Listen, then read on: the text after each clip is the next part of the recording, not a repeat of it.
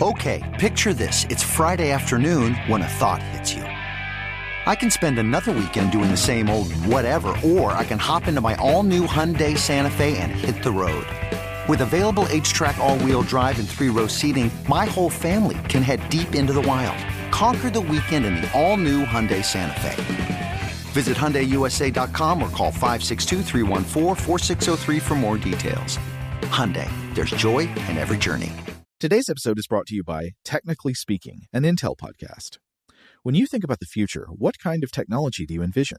Whatever the future holds, artificial intelligence will undoubtedly be at the heart of it all. Join Graham Class as he hosts Season 2 of Technically Speaking, an Intel podcast, and hear from the minds transforming healthcare, retail, entertainment, personal computing, and more with the help of AI. Tune in every other Tuesday and explore the latest technology that's changing our world today and creating a more accessible tomorrow. Listen to Technically Speaking, an Intel podcast, on the iHeartRadio app, Apple Podcasts, or wherever you get your podcasts.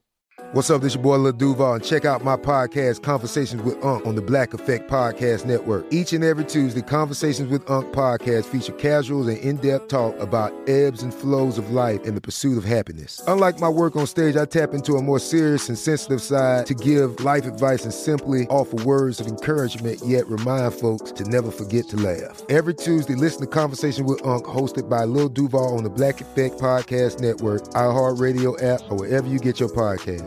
Presented by AT&T. Connecting changes everything. When you buy Kroger brand products, you feel like you're winning. That's because they offer proven quality at lower than low prices. In fact, we guarantee that you and your family will love how Kroger brand products taste, or you get your money back. So next time you're shopping for the family, look for delicious Kroger brand products, because they'll make you all feel like you're winning. Shop now, in-store, or online. Kroger, fresh for everyone. Welcome to Stuff to Blow Your Mind, a production of iHeartRadio.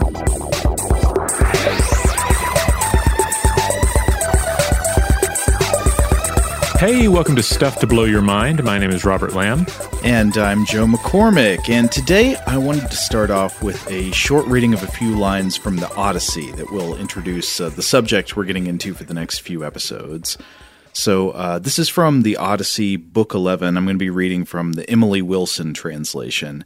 But this is a section of the story where Odysseus is describing the horrors that he witnessed in Hades. And there are different kinds of horrors. Like, some of the horror of Hades is just a kind of profound, depressing disappointment with when he's confronted with the reality of how crappy it is to be dead. You know, that like he tries to talk to Ajax and Ajax can't even really say anything.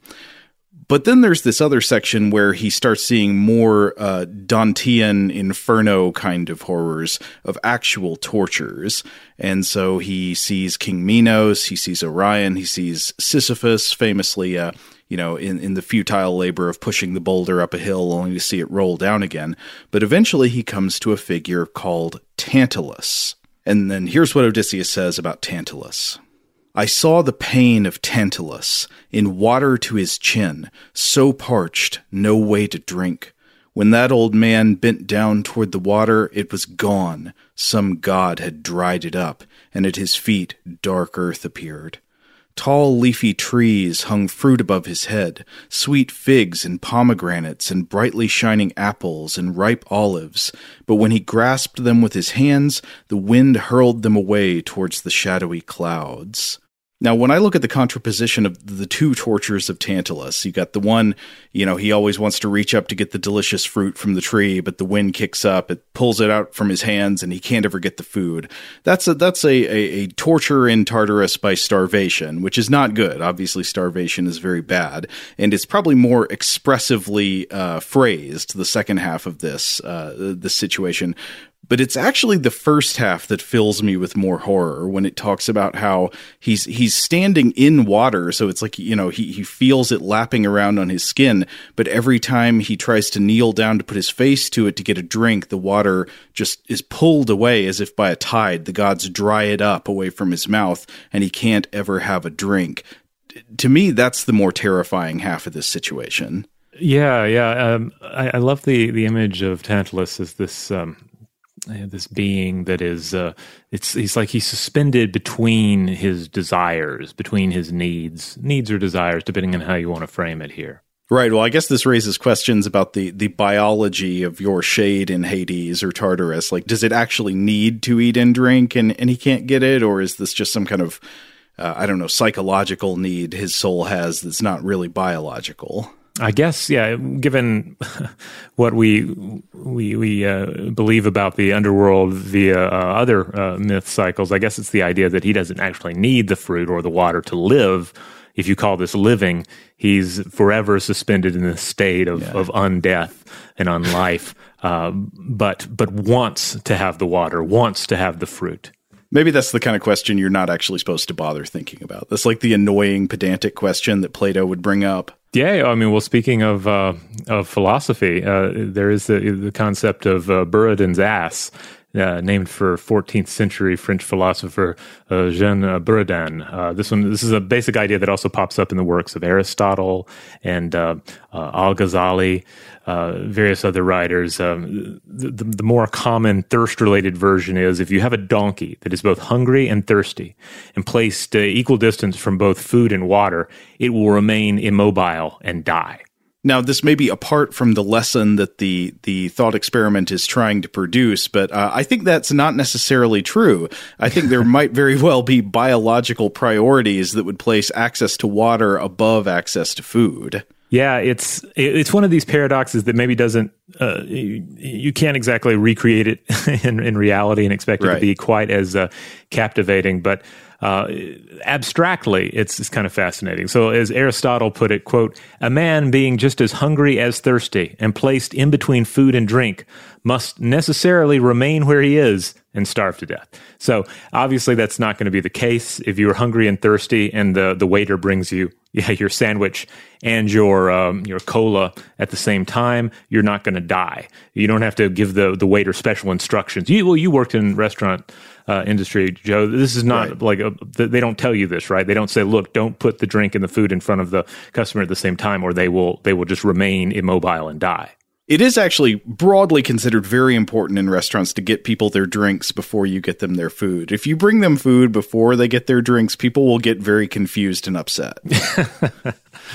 Well, and I know I often hear, when you're a lot of times when you're hungry, you're actually thirsty, and therefore to avoid and prevent overeating, you want to make sure you have plenty of liquids as well. So yeah, like if I'm going into a restaurant situation, I definitely want my water first, because I feel like I'm gonna have a more balanced experience eating lunch or dinner there.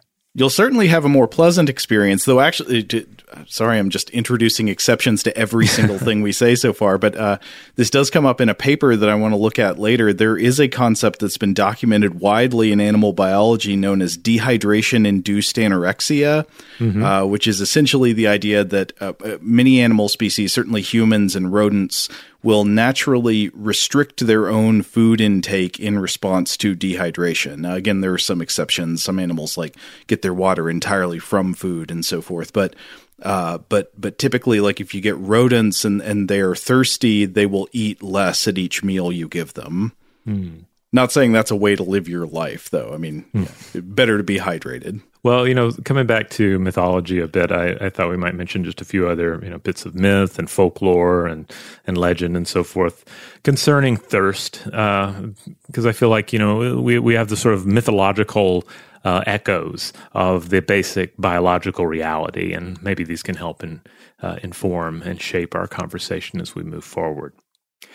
So there's one particular story I was taken with from ancient China. It's an ancient story dating back at least as far as the Shanhai Jing. This is the fabulous book of monsters that we did a couple episodes on, I think last year, and have recently or will be rerunning those episodes very soon.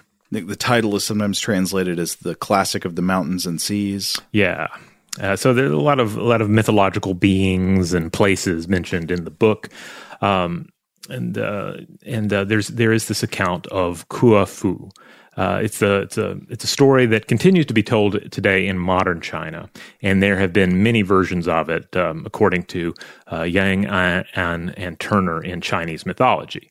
Basically, what you have in Kuafu is this primordial giant with two yellow snakes circling his ears and two more yellow snakes in his hands.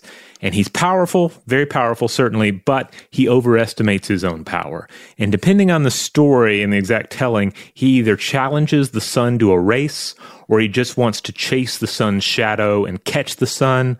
I've also read a version where he wants to prolong the day by catching the sun. Like, if I can just get my hands on the sun, then it can't move away, it can't set, the day will never end. Oh, that's a good plan. Yeah, well, either way it works out, this giant runs after the sun, intending to catch it. But the sun stays just ever out of his grasp. And what happens? Well, he grows ever thirstier. So eventually he just has to stop for a second, and he drinks the Yellow River. Then he stops and he drinks another river, but he's still so thirsty that he heads for the Great Marsh to the north. But on the way there, he collapses, he dies of thirst. And this is one of those stories that is often used to explain geography. So there are all these different details about what happens to his body once he falls, what happens to his walking stick or his club once it falls, what happens to the dirt from his sandals. You know, they become foothills, that kind of thing. But it's also a tale about just overreaching. And so the idea of this giant chasing the sun is the idea that, yeah, he's powerful, but he thinks he's more powerful than he is, and it's going to get him into trouble. Oh, that's interesting, because to bring it back to Tantalus, I mean, it's somewhat different, but both stories have the problem with the character is that they're in some way brazen or over audacious in their challenging of celestial figures or gods, because there are multiple stories of what Tantalus did in order to deserve this punishment in Tartarus. But one of the most commonly received stories is that Tantalus, well, so it's often said that Tantalus, shared a table with the gods. So he was a king, but he'd be invited up to Olympus to dine with Zeus. And apparently at some point, Tantalus was serving a banquet to the gods. And as the main course, for some reason, he decided to kill and serve his own son. So he, that's a bad choice. So he boils his own son, serves his meat to the gods. It's like this horrible sommelier competition. Like, can you tell this is my son you're eating? And the gods can tell. They are good sommeliers, so they figure it out. And apparently cannibalism and the killing of kin were considered among the worst taboos in ancient Greece. So it's like a story of the guy doing like the worst, most awful thing you can imagine in order to embarrass or humiliate the gods. And the gods catch him doing it, so they send him to this horrible punishment in the afterlife. And so I do think it's kind of telling that this is a guy who does like the worst thing you could possibly imagine doing in ancient Greek ideas, like that he commits the worst violent taboos, killing his own son and trying to get the gods to commit cannibalism. And what is the punishment for that? It's eternal, unsatiable hunger and thirst. Yeah.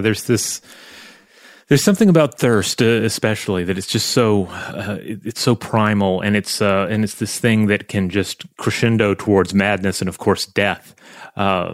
So we find numerous accounts where the gods become involved with human thirst. There's an interesting story in Hindu traditions. This one appears in the Mahabharata. It's about a desert-dwelling sage by the name of Utanka, and Utanka. There are various accounts of what he got up to, but there's basically one of the key ideas here is that he was witness to Krishna's universal form. So this is the same universal form that's shown to Arjuna during the famous "Now I am become death" encounter. Oh yeah, okay. But with Utanka, he's given a special divine boon. So he's told whenever he feels thirst, his thirst will be quenched. So there's this idea that he's followed by rain clouds even in the desert, and so sometimes you'll see these clouds in real life referred to as Utanka's clouds. So the clouds sent by the gods to follow him around. And there's another story, too, that involves him thirsting and the thirst being quenched, but water being sent to him via a member of a lesser caste, a lower caste, and then he refuses. And as it turns out, the water in question was going to be the potion of immortality, but he was not ready to receive it spiritually because he was not willing to accept it from this individual. Mm. Coming back to the earlier detail in this where Utanka is given the boon that whenever he is thirsty, his thirst will be quenched, I wonder what is the more specific imagination of that scenario? Like that water will appear somehow for him to drink, or that there's a kind of quenching without water, in which case it kind of makes you think, what is quenching? Because when I think of the feeling of quenching thirst, it is specifically the feeling of like water filling your mouth and going down your throat. Yeah. It's not just the idea that we're going to suddenly feel magically. Because how would that happen, right? You can't just turn it off with a switch. Our primary means of alleviating thirst is to drink water, and therefore, it's hard to disconnect the two. Well, actually, some of the studies I want to talk about as we go on in this series have to do with what is the relationship between the feeling of thirst quenching and the hydration of the body. It's not as direct as you might think. Now, another example of supernatural thirst, and in this case also hunger.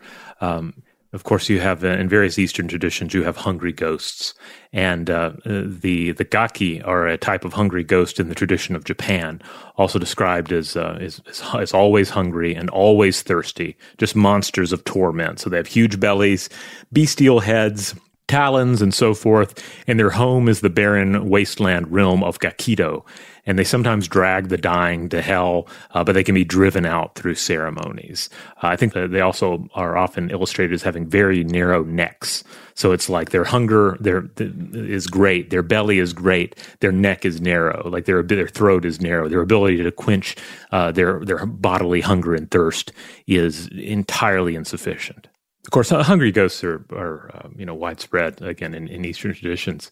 But I ran across an interesting tradition from pre-Islamic Arab culture that I'd never heard of before that I thought was really interesting, and it concerns owls. I was reading Echoes of a Thirsty Owl by T. Emil Homerin, published in the Journal of Near Eastern Studies from 1985. So the author here writes that there was an idea, in pre-Islamic Arab cultures, that the soul of a bird was, quote-unquote, spread out through the body of a human being. And when the human died, the resulting bird circled the body and cried out over the grave of the deceased. And then in time, this bird grows, and it becomes a savage and shrieking owl. And the owl, of course, haunts the places of death. Well, that almost makes me wonder. I mean, I think about the spooky movie trope of having an owl hooting in the darkness in the graveyard, but I don't know. The more I think about that, that's probably a coincidence. Well, I mean, owls are associated with death and the supernatural throughout various cultures, because they're creatures of the night. They fly so silently that it's almost like they're not even there. Mm-hmm. They have those large eyes. Their head appears to have various kind of humanoid qualities. Mm-hmm. I think there is some connection there. Maybe not a direct connection, but a connection via the widespread associations in various cultures between the owl and the dead. Okay. And also with various omens, sometimes in different cultures, the owl is a dire omen to behold. Well, I guess this would depend on the owl species, but also their vocalizations have to play a role in spooky associations. Yeah, and I think, and also, I mean, sometimes owls don't make a sound at all. Again, either they're flying silently or they're just sitting there silently, just kind of watching. And so, maybe connected to that it's also said that these owls may also just sort of check in on sons and grandsons to see what happens after they have died. Other traditions say that the owl will return to the grave once every century. And then there's this idea that in the event that the deceased might seek vengeance for something or another, the grave of the dead should be watered to, quote, slake the thirst of the dead. Oh, wow. Yeah. Now, of course, in this, we're probably getting into that something we hinted at already, the idea that thirst takes on so many different forms, and the water that quenches the thirst, or the liquid that quenches the thirst, takes on so many different forms in our traditions. Like, is thirst? Thirst is, of course, something we all feel. It's we all need water, but depending on how it's written up, you can describe thirst as a need, or as a desire, as something that your will has the ability to overcome or not overcome. Thirst can be portrayed as something positive, like the thirst for knowledge, the thirst for God, but also thirst can be seen as like the thirst for wine, or for blood, or for vengeance. Well, yeah, exactly. So I was also thinking about the abstract metaphors of thirst that we use, and what it means to choose that word in particular, to say that you want something by saying that you thirst for it. So in the example of someone who has a thirst for vengeance, how is that different from just wanting vengeance? To me, at least in that case, thirst as a metaphor for want implies a kind of irrational desperation in the acquisition behavior, something that will be sought without hindrance and without reason. Now, obviously, that wouldn't exactly apply to other metaphorical uses of thirst, like you said, the thirst for knowledge. But again, that word choice seems to me to imply something different than somebody just saying somebody likes knowledge or seeks knowledge. Mm-hmm. It suggests a kind of primal need, I guess. Yeah. And I guess you also have to factor in that, for a lot of us, we live in very water-rich environments and water-rich cultures and socioeconomic places. So, we don't feel true thirst for the most part. We don't feel the thirst that is approaching madness and death. And then again, it comes down to like, what is the person thirsting for? If you're talking about somebody feeling a mighty thirst, but you're alluding to their desire to have an alcoholic beverage, like that's a slightly different thing than just talking about, oh, well, this is thirsty work that they're doing, and implying that they're just building up a natural need for a big draught of water to satisfy their thirst. Yeah, it seems when people use thirst to talk about alcohol, I always detect an air of irony in that usage. Yeah. Like, it's supposed to be a little bit funny that you're using it that way. Right. Because if you're truly thirsty, the alcohol is not what you should be using to quench your thirst. Now, just to come back to the idea of these owls briefly, apparently some writings say that the blood and the brain in the deceased fused together after death to form the owl. Others would say that it was born of one's bones, and that the owl would then erupt from the head, which I think is a wonderful and horrifying supernatural picture. Mm-hmm. But it was referenced in a number of different poems by a lot of pre-Islamic Arab poets. The Arabic poet Al-Anbari wrote, quote, "And it is said that man, when he is killed and his revenge is not taken, an owl comes out of his grave and then continues screeching, 'Quench me, quench me,' continuing so until his killer is killed." Whoa. Anyway, that article is titled "Echoes of a Thirsty Owl." If anyone's interested, I recommend reading that. He also compares it to various other traditions concerning the owl as some sort of a supernatural being. He talks a little bit about the role of the owl in Greek mythology and so forth. Mm-hmm.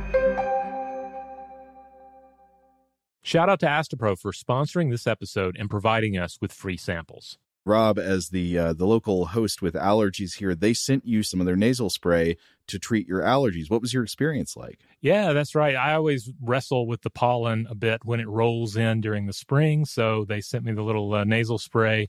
I tried out the product, and yeah, it sure did help me get on top of my symptoms for the day. And it's so fast acting, it was already kicking in before I left the house. Astepro is a first-of-its-kind nasal allergy spray. It's the fastest 24-hour over-the-counter allergy spray. It starts working in 30 minutes, while other allergy sprays take hours. Astepro is the first and only 24-hour steroid-free allergy spray. Astepro delivers full prescription-strength indoor and outdoor allergy relief from nasal congestion, runny and itchy nose, and sneezing. Get fast-acting nasal allergy symptom relief with Astepro. Go to AsteproAllergy.com for a discount so you can get Astepro and go today. A-S-T-E-P-R-O allergy.com. Astepro and go. Use as directed for relief of nasal congestion, runny nose, sneezing, and itchy nose due to allergies. Today's episode is brought to you by eBay. eBay Motors is here for the ride. Remember when you first saw the potential? And then, through some elbow grease, fresh installs, and a whole lot of love, you transformed 100,000 miles and a body full of rust into a drive that's all your own. Look to your left. Look to your right. It's official. No one's got a ride like this. There's nothing else that sounds like, feels like, or looks like the set of wheels in your garage. With over 122 million parts, you can make sure your number one ride or die stays running smoothly, so there's no limit to how far you can take it. Brake kits, turbochargers, engines, exhaust kits, roof racks, LED headlights, bumpers, whatever your baby needs, eBay Motors has it. And with eBay Guaranteed Fit, it's guaranteed to fit your ride the first time, every time, or your money back. Plus, at these prices, well, you're burning rubber, not cash. Keep your ride or die alive at ebaymotors.com. Eligible items only. Exclusions apply. Today's episode is brought to you by Visible. If you haven't heard of Visible, now you have. They're the wireless carrier that's making wireless visible. It's in the name. Get a one-line plan with unlimited 5G data powered by Verizon, just $25 a month, every month, taxes and fees included. Having a one-line plan means you only need you to save. No estranged roommates, exes, cousins twice removed, or AI-powered humanoid robots needed. And because $25 a month really means $25 a month, you can call, text, stream, whatever, as much as you want without worrying about getting dinged at the end of the month. No hidden fees, no surprises. No, really. It's like the old saying goes, you can't judge a book by its cover, but you can judge a company by its name. So spread the word. Tell all your friends there's a wireless company out there with transparency in their name, and they're called Visible. Start saving on wireless today at Visible.com. Monthly rate on the Visible plan for data management practices and additional terms, visit Visible.com. Okay, picture this. It's Friday afternoon when a thought hits you. I can waste another weekend doing the same old whatever, or I can conquer it. I can hop into my all-new Hyundai Santa Fe and hit the road. Any road. The steeper, the better. Because my all-new Santa Fe is available with H-Track all-wheel drive, so I can hit the trail without a worry in the world. Heck, with 3 rows and best-in-class rear cargo space, I can pack the whole family in with all our gear. We've got available dual wireless charging for our phones, so we'll never lose touch with civilization, and we won't lose touch with the primordial power of Mother Earth. So which is it?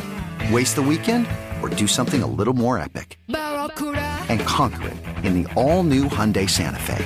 Visit HyundaiUSA.com or call 562-314-4603 for more details. Hyundai, there's joy in every journey. Now, we can't very well cover a complete cultural history of human thirst here, but it is worth driving home that thirst is an important aspect of history and civilization in obvious ways, and maybe sometimes in less obvious ways. I was reading a 1994 article in the Journal of European Archaeology by Slavomil Vinkel titled The Archaeology of Thirst, and in it, the author points out that naturally, the human satisfaction of thirst is an essential part of the human experience, and it's of course of great interest in archaeology, but a number of obstacles have to be overcome. So first of all, you just have the volatile nature of liquids. You also have the scant chemical signatures to be found inside ancient drinking vessels, also scarce paleobotanical analysis of those residues.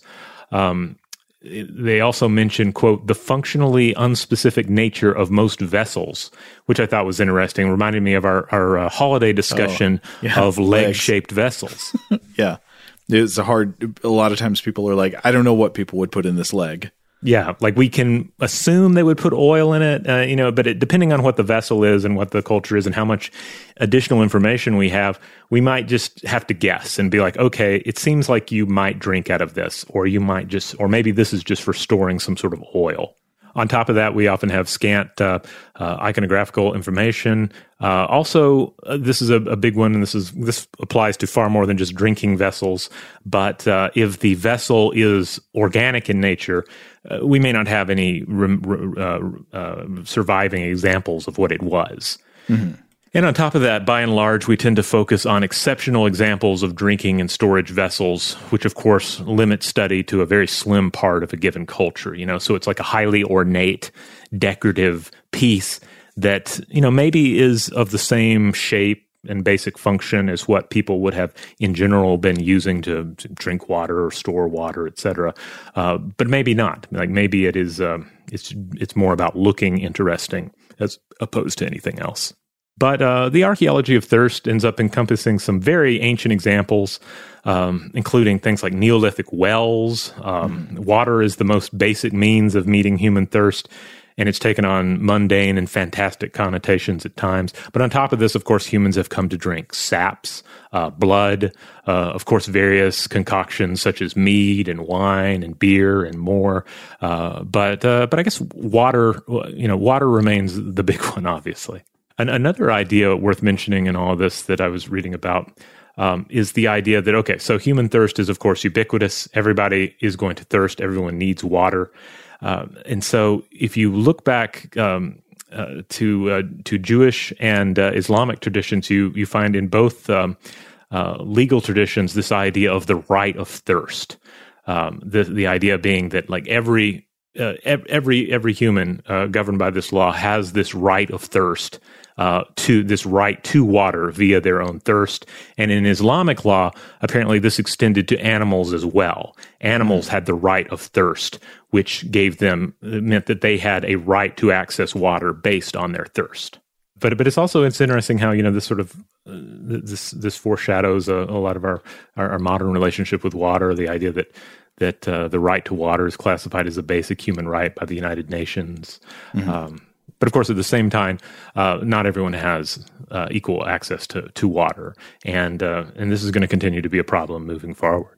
And of course, you can't help but then take all of that and relate it back to our metaphorical treatment of thirst. You know, how does that change? You know, if you're talking about thirst in reference to spiritual needs and thirst for knowledge, like how is that different if you're expressing that within in a place where water is plentiful, where drinking water is plentiful, or a place where access is more limited?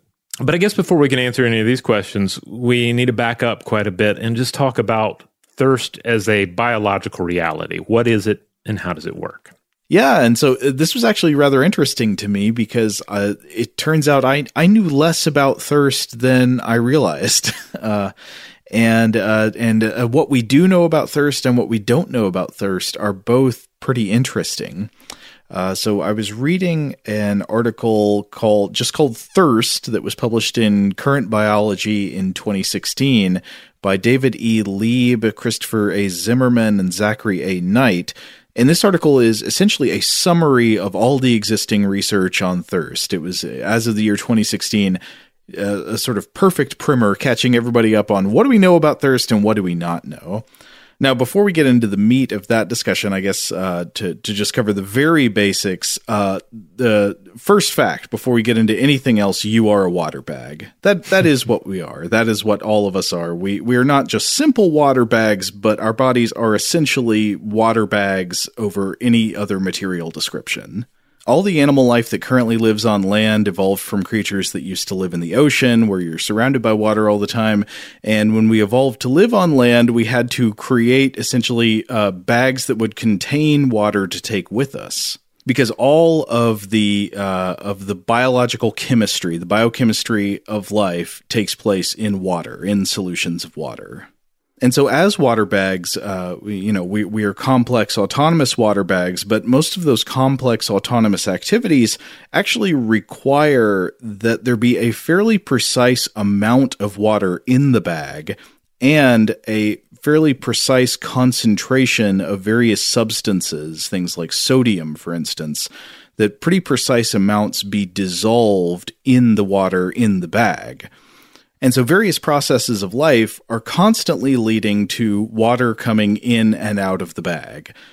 So there are several common routes of water to be added to the bag. We're familiar with the most common of those, which is drinking fluid, drinking water or fluids that are mainly water, or eating food with water content. And that the second one there, eating food with water content, is less prominent for humans because, you know, we typically drink a glass of water with food or between meals or whatever. But there are some animals that basically get almost all of their water from their food. Yeah. This includes certain desert species such as the kangaroo rat and the kangaroo mouse, which, of course, on the planet Arrakis becomes the mouse muad'Dib. We also have things like the sand cat, the sand gazelle. I know just in my household, it also seems to include my cat, who does not seem to drink water at all anymore.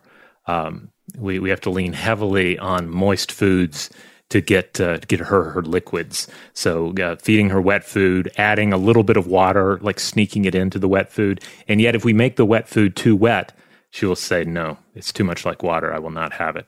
Wow. And then we put out water for her. We've tried the fountains. We've tried everything. The only thing she ever actually drank out of was a fish tank when we had a fish tank. And then she would not stop drinking out of the fish tank. But any other thing we've tried, she hasn't gone for. And so when she's had some issues before, it's like, you know, she's clearly dehydrated. In the past, we've even had to use an IV to give her the water. So we still have a whole bunch of bags of fluid around in case she has any flare-ups of her issues. But in terms of just like drinking straight water, she's not interested at all. Wow. Well, simultaneously, that is kind of fascinating, but also I feel for her and I feel for you guys. That sounds very frustrating. No, we're at everybody seems to be at a comfortable level right now. She seems to be getting all the liquid she needs through her meat paste, but it's weird with cats because, yeah, I think some people have this experience with cats where they really have to be tricked into drinking water, but others will just drink it on the fly out of toilets or dripping faucets and so forth. Right. So all of that is direct water acquisition. So, of course, you get water from drinking water. You get some smaller amount of water from eating food that contains water. But then apparently there's a secondary route for water acquisition by eating food through what's known as metabolic water, which is when your metabolism oxidizes various energy-containing substances that you eat and produces water in the process. So some water is created at the molecular level by your metabolism. And there are some organisms that get a large amount of their water content from metabolic water. Humans only get a very small amount from it. But yeah, I mean, I think like some desert-dwelling organisms and some birds and stuff get all or almost all of their water by chemical reactions that happen inside their body after they eat food and turn parts of that food into water molecules. Now, one of the interesting things I was reading about some of these desert species, at least with some of them, you know, if they're in captivity and they are offered water, well, then when their thirst builds up, they will drink the water. So it's not like everything. I don't want to imply that anything out there that gets most of its water through its meat is going to be like my cat and just refuse to drink water. You know, she has her own issues going on. Yeah, I'm sure that varies by organism. Okay, but those are the routes in. You've got directly through drinking and eating, and then secondarily through metabolism. But then you've got a number of routes for water to be eliminated. So you've got urination, of course, and then you've got loss through defecation. You've got evaporation through the lungs. So people sometimes don't think about this, but you lose water when you exhale. Water vapor comes out of your mouth or out of your nose. And then there is also evaporative loss of water through the skin, such as through sweating. So, and then other more minor things. I mean, obviously some extremely tiny amount of water evaporates off of the liquid on the surface of your eyes and so forth. But those are the big ones. The defecation is worth mentioning, probably stressing again, because I think most people are probably familiar with this. But obviously, if one is is suffering from a condition that results in diarrhea or some sort of dysentery situation, you end up losing more and more water through defecation, and therefore you have to make sure you're drinking more and more water to make up for that water loss. Right. Also, just a reminder, anyone out there, a well-fitted and well-manufactured still suit will collect all of this as it leaves your body. All the routes out will be covered, and you'll lose no more than a thimble's worth of water per day. We got to stress well-fitted, though. You get the still suit on there, you're going to have all kinds of gaps and things not working right. That's right. You don't know how to work the straps, and you don't have that forehead piece on correctly. It's just not going to work at an optimal level. Today's episode is brought to you by eBay. eBay Motors is here for the ride. Remember when you first saw the potential? And then, through some elbow grease, fresh installs, and a whole lot of love, you transformed 100,000 miles and a body full of rust into a drive that's all your own. Look to your left. Look to your right. It's official. No one's got a ride like this. There's nothing else that sounds like, feels like, or looks like the set of wheels in your garage. With over 122 million parts, you can make sure your number one ride or die stays running smoothly, so there's no limit to how far you can take it. Brake kits, turbochargers, engines, exhaust kits, roof racks, LED headlights, bumpers, whatever your baby needs, eBay Motors has it. And with eBay Guaranteed Fit, it's guaranteed to fit your ride the first time, every time, or your money back. Plus, at these prices, well, you're burning rubber, not cash. Keep your ride or die alive at ebaymotors.com. Eligible items only. Exclusions apply.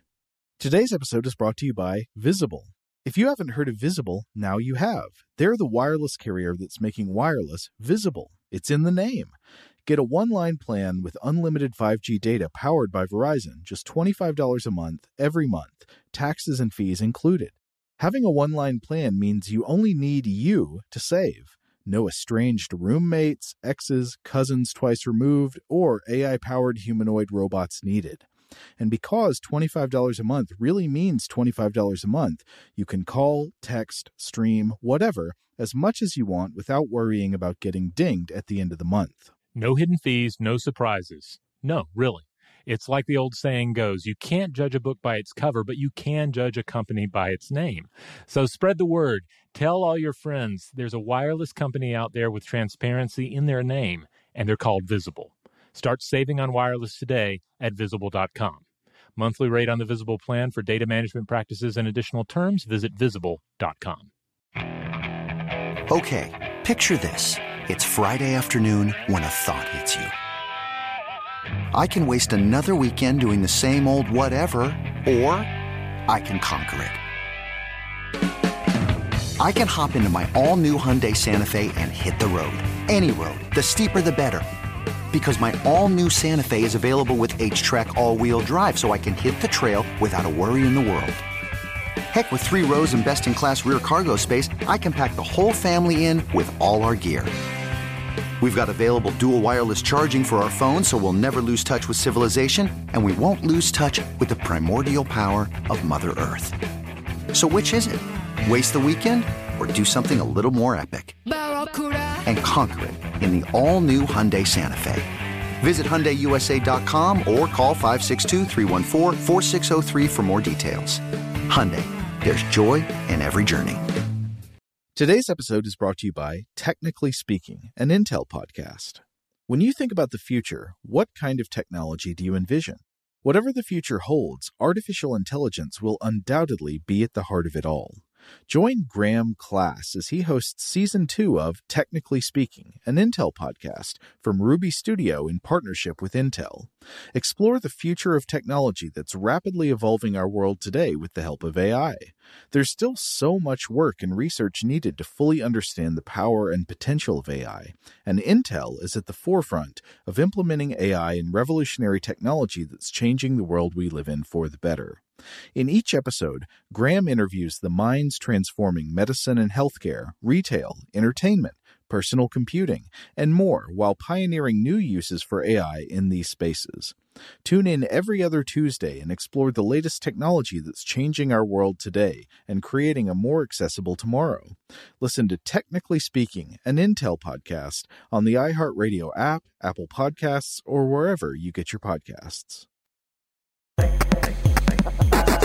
All right. Well, anyway, I want to come back to some of the findings that are summarized in that Current Biology paper by Lieb et al. That I mentioned earlier. And again, this is from 2016. So there will be more research that we get into from after 2016 that adds to some of these findings. But this is where we were when this good summary came out. So in the human body, the brain monitors the body's water content. And when certain thresholds are reached in that information monitoring system, it motivates the body to drink fluids.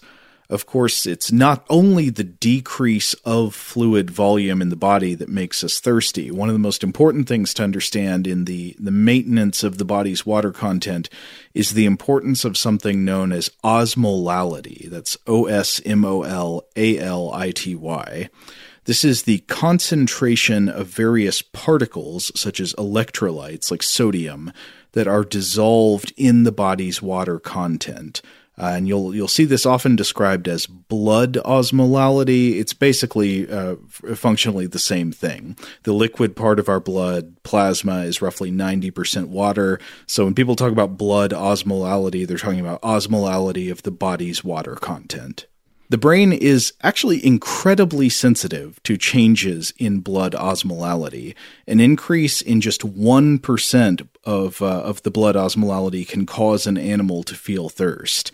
And the authors write, quote, "This sensation in turn is sufficient to orient and energize all of an animal's actions toward the goal of finding and consuming water.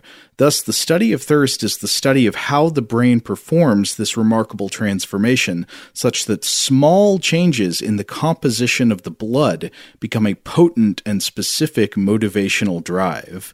And the more I thought about that, the more interesting it became that essentially just sort of eating a small amount of salt, for example, is enough to motivate my brain to change all of my behavior because my osmolality goes up. The salt dissolved in my body's water content increases. In order to balance that out, my body wants me to go get some more water to drink, and that I will interrupt whatever I'm doing to go do it. And we tend not to even really think about this. We don't think, oh, now my body has need of water. I must go get it. It's just what you do.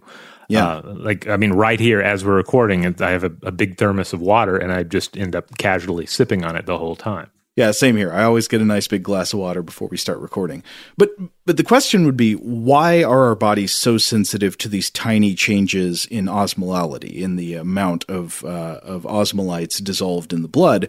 Why would a 1% increase in salt concentration really cause that much of a problem? Well, the authors offer some explanations. They say, first of all, you've got this thing in your body known as the electrochemical gradient. The cells in our bodies are selectively permeable to specific ions, quote, resulting in an electrochemical gradient across the plasma membrane that is exploited for numerous cellular functions. So this means that there's a difference in the electrical charge and the concentration of various chemicals on opposite sides of the membrane that surrounds each of our cells. And the difference, or the gradient here, the fact that it's different on each side of the membrane, is what permits the transportation of ions across the membrane so that cells can do things, so that they can send and receive things. So if you change your blood osmolality, you say increase the concentration of salt in the body's water content, you change this gradient. And you change the water contents inside cells and you, quote, degrade normal cellular function. Now, I was trying to think of a rough analogy, and here's what I came up with. This may be very rough, but it's my best attempt. So when you change your blood osmolality away from its ideal, I would say your body sort of becomes like a city that starts having system-wide problems opening and closing doors. Now, is the problems opening and closing doors of all kinds throughout a city get worse, eventually this would just cause myriad diverse problems throughout the city, much like it would in your body. Well, that just sounds like chaos. That just sounds like all order is falling out the window.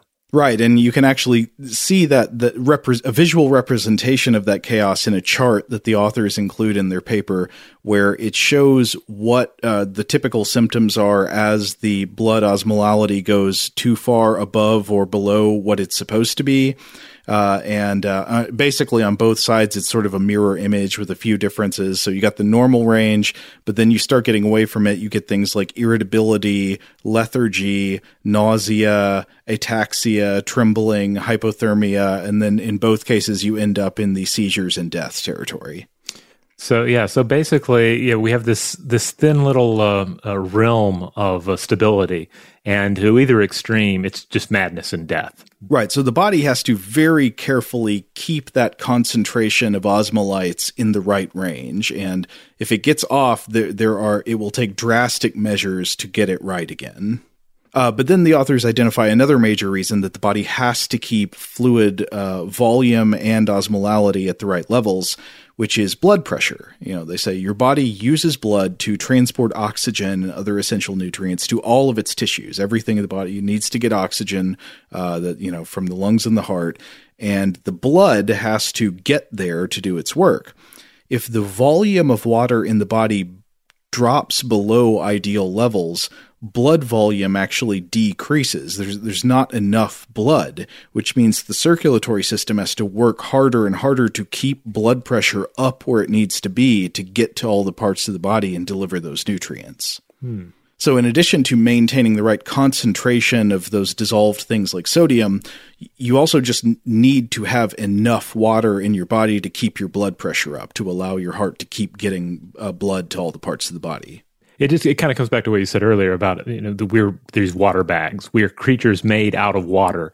And if we don't have enough water, we don't have enough of us. Right, yeah. Nothing works without it. Yeah. Anyway, the authors say that the bodies of animals have evolved to carefully preserve blood volume and blood osmolality, and then they describe some of the main components of this system that we know about. So first of all, there are neurons that monitor blood osmolality and volume. You've got specially dedicated cells in the central nervous system that pay attention to this stuff.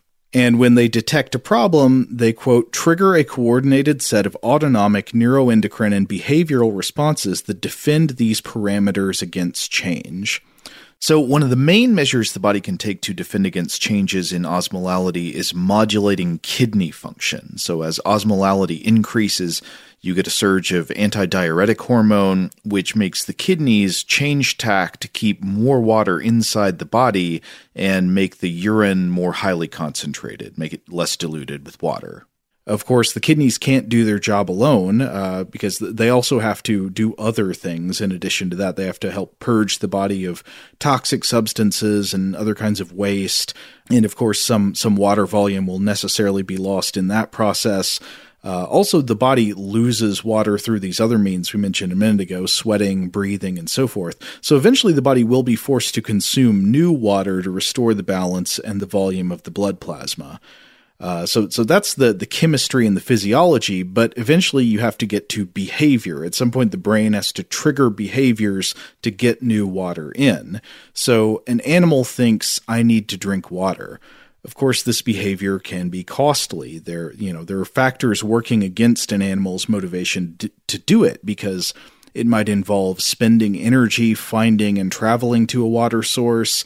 It might involve taking big risks. I mean, think of all the nature documentaries you've seen where predation happens at the water's edge, whether it's a crocodile jumping out of the water or a predator sneaking up while an animal is distracted by lapping up water. Yeah, and some of those predators have traditionally been human beings. Oh, totally. And of course, drinking water just involves temporarily deprioritizing other important things, like, you know, in the natural context, maybe foraging for food or pursuing reproduction, but even think, you know, it might force you to get up from gaming or whatever. Well, I mean, this is one of those areas, again, where, like, with humans, so many of us are fortunate that we never have to hunt for water. You know, the drinking water is readily available to us. We have all that we need. And likewise, through human civilization, we tend to have the food situation knocked as well. Again, in ideal circumstances, you're not going to have to spend most of your day foraging for food, which is going to be the case with many different species of animals, where most of the day is about just finding the food, eating the food, and of course there's no room for anything else. And if you're having to hunt for extra water along the way, then that's getting in the way potentially of this vital food hunt. Yeah.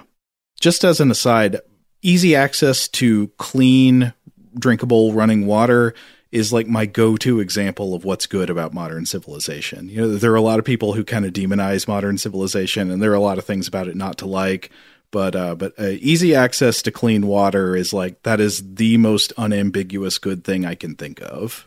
Right. I mean, to the extent that it's ridiculous in many cases, you know, where someone might ask, well, what is this water in your toilet? Well, this is drinking water. The drinking water that comes into the house, it goes into the toilet. We just make sure that the water in there is perfectly fresh and drinkable, which I guess is good for the dogs and the cats. But you know, certainly that I think you see these various gray water models. That certainly make a lot more sense. Like, why should the drinking water be the water in the toilet? Can't the water from the washing of my hands be the water in the toilet? Wouldn't that make more sense? Of course, it requires more work. Right. But to come back to the wild context, I mean, obviously, there are all these things that would be factors pushing against your acquisition of water when your body needs it. So, of course, what an animal needs is intrinsic motivation, actually. They're demotivating factors that are just natural parts of the environment. So acquiring water needs its own intrinsic motivation, hence the motivating desire of thirst. It is a moment-to-moment drive to acquire water that's calibrated by the constantly updated feedback on blood volume and osmolality, though there may also be some other interesting and more surprising inputs on it that we'll get to in a bit.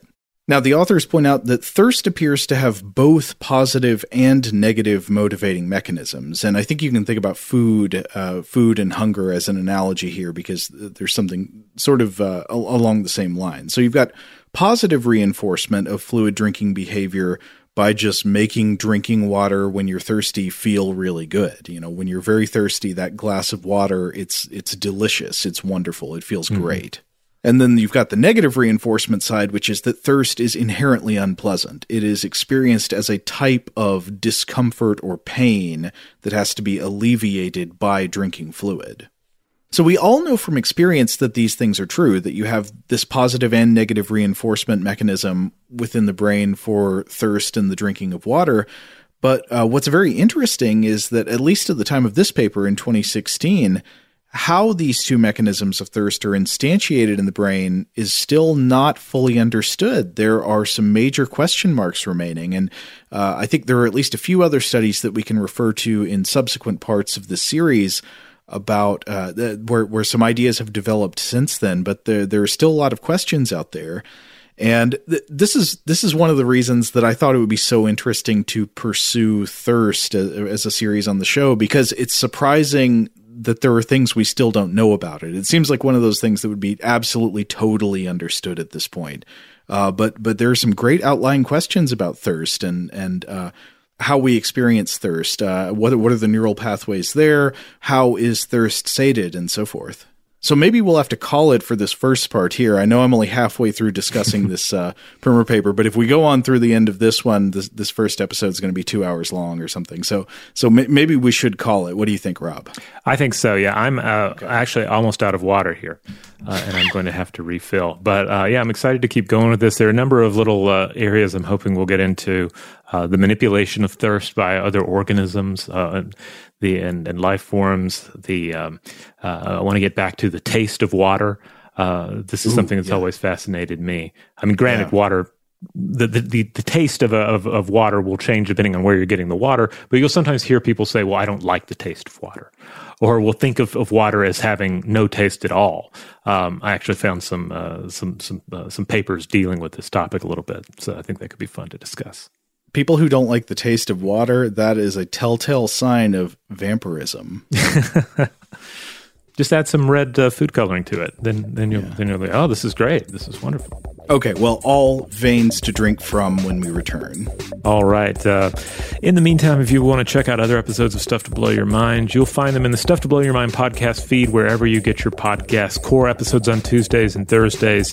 Artifact episodes on Wednesdays. Listener mail on Mondays. And on Fridays, we do Weird House Cinema. That's our time to set aside most serious matters and just discuss a weird film. Huge thanks, as always, to our excellent audio producer, Seth Nicholas Johnson. If you would like to get in touch with us with feedback on this episode, episode or any other, to suggest a topic for the future, or just to say hello, you can email us at contact@stufftoblowyourmind.com. Stuff to Blow Your Mind is a production of iHeartRadio. For more podcasts from iHeartRadio, visit the iHeartRadio app, Apple Podcasts, or wherever you listen to your favorite shows.